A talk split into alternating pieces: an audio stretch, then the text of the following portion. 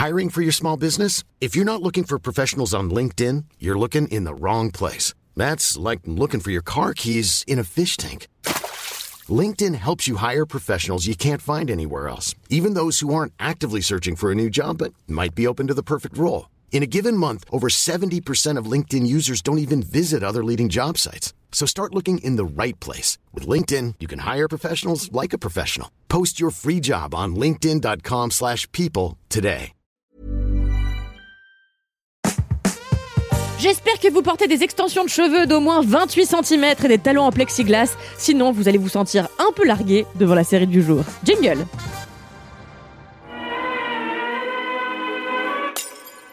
Écoutez, j'ai tout fait pour qu'on n'en arrive pas là. Je me suis mordu l'intérieur des joues. J'ai porté des gants pour galérer à taper sur les touches de mon ordi. J'ai même essayé de perdre mon laptop, mais rien ne marche. Je brûle de vous écrire un seul avis qui compte sur Selling Sunset. Attention, si vous ne connaissez pas la télé-réalité dont il va être question aujourd'hui, méfiez-vous. Elle est capable de faire de vous la pire personne qui soit, à l'image des trois quarts des gens qui la peuplent. I know people think I'm having a midlife crisis, but I'm having an awakening. Fix that thing! But goals don't change. Ring that bell and cash some checks. Selling Sunset est un programme Netflix lancé en 2019 qui observe le quotidien de l'agence immobilière Oppenheim, qui s'occupe de la clientèle ultra luxe de Los Angeles, principalement à Hollywood Hills, Sunset Strip et The Valley. Le groupe Oppenheim appartient à deux hommes petits et chauves qui n'ont qu'un créneau, recruter la crème de la crème des agents immobiliers pourvu que ceux-ci portent des mini-jupes fuchsia et fassent un 95D. Dans la famille des agents de Bombas, il y a bien sûr Chrishell et Heather, mais aussi Christine, Amanza, Maya, Mary, Davina, Brie, Rachel, Nicole et encore d'autres qui vont et viennent d'une saison à l'autre. Toutes sont des pointures dans leur domaine ou tentent à le devenir et leur motivation est absolument explicite puisqu'elles en parlent du matin au soir, se faire un max de pognon.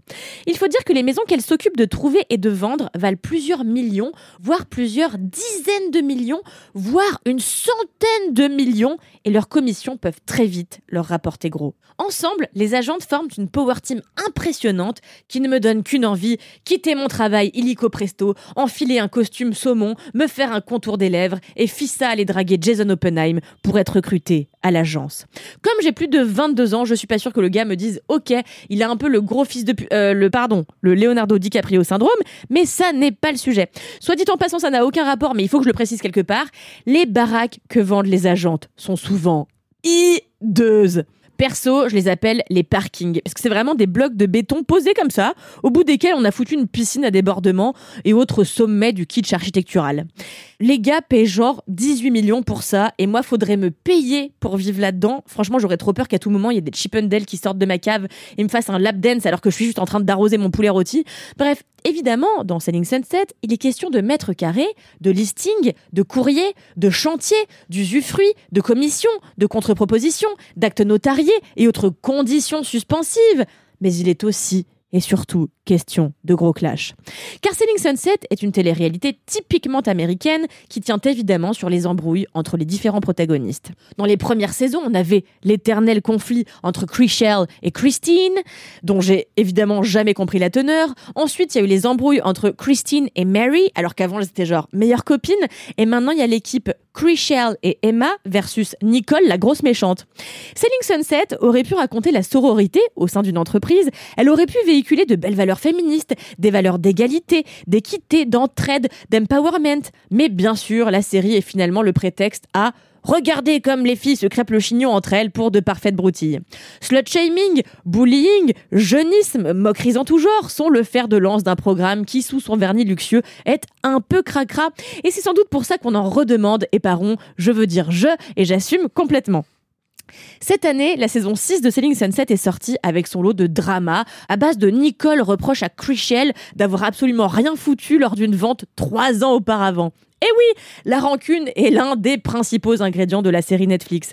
Évidemment, l'histoire finit par être montée en épingle à cheveux. Chrishell balance à Nicole devant toutes les autres meufs que Nicole se drogue. Nicole pète un plomb, elle appelle son avocat, elle fait un test de dépistage de drogue dans le désert. Bref, ce qui a priori démarre comme une guéguerre sans trop d'importance, débouche toujours sur des trucs hyper graves et problématiques. Par ailleurs, la série s'insère dans la vie privée des protagonistes. Par exemple, on sait tout de la vie amoureuse de Chrishell. Elle a d'abord été mariée à Justin Hartley, un acteur de This Is puis elle a été avec Jason Oppenheim, son patron, avant de le quitter car il voulait pas d'enfant, et elle est désormais en couple avec une personne non binaire. Quant à Jason, il sort avec un mannequin plus jeune que lui de 23 ans, et Heather est mariée à Tarek, un homme d'affaires. Quant à Mary, elle a du mal à jongler entre son couple avec Romain et ses obligations de manager que lui impose Jason sans la payer à sa juste valeur. Ah, on en apprend des choses.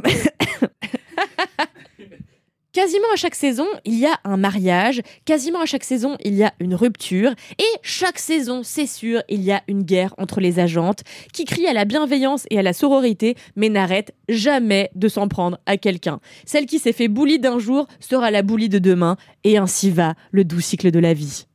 Il n'en demeure pas moins, quand on gratte un peu, que la série donne tout de même à voir un panel de femmes ambitieuses qui mènent leur carrière comme des immenses queens, et ça, ça fait quand même du bien. Après, quelle est l'image que ça donne des femmes ambitieuses? Sans doute pas la meilleure, mais en même temps, ce programme n'est pas un traité de moralité. Alors je vous encourage à consommer modérément, bien sûr, les six saisons de Selling Sunset, et quand vous serez rompu à l'exercice, vous pourrez passer au degré plus hardcore de la télé et mater les 12 saisons de The Real Housewives of Beverly Hills. Allez, à la semaine prochaine